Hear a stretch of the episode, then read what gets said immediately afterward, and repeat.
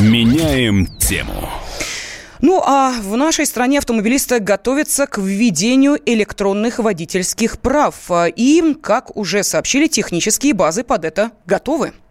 Электронные водительские удостоверения в России ведут уже в следующем году. В ГИБДД перевели в цифровой формат уже почти всю базу, так что у сотрудников ведомства будет вся необходимая информация о водителях в одной системе. Федерация автовладельцев России считают нововведение позитивным изменением. Глава организации Сергей Канаев в интервью радио «Комсомольская правда» рассказал, что водителям не нужно будет иметь при себе права. Я считаю, однозначно это удобно будет для водителей, потому что любой водитель теперь зарегистрирован в электронной базе, естественно, может может ей воспользоваться. Будь то забыл он дома права или электронный ПТС при регистрации. То есть это создание некого реестра сегментированного. Я считаю, это наибольший плюс в этой системе, когда база электронная будет не у ГИБДД, а у отдельного ведомства, федеральной службы там и так далее.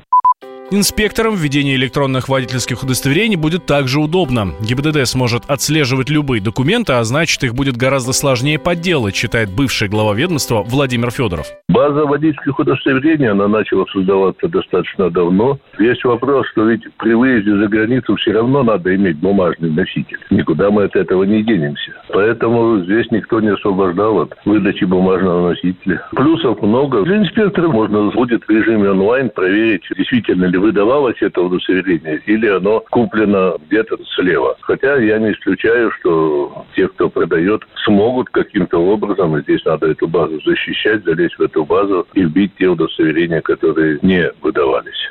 Продажа водительских удостоверений, к сожалению, не редкость. Так, в феврале в подмосковной Балашихе троих сотрудников ГИБДД обвинили в том, что они поставили на поток выдачу прав, в том числе и иностранцам.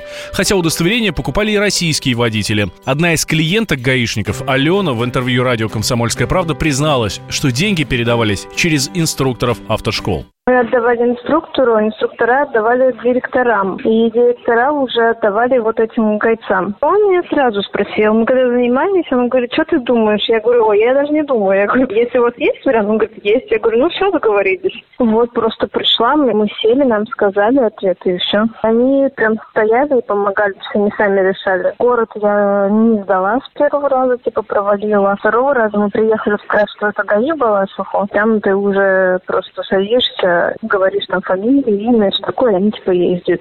Подозреваемых уволили из внутренних органов и поместили их под домашний арест. Меняем тему. Особый случай. По понедельникам в 5 вечера по Москве. Касается каждого.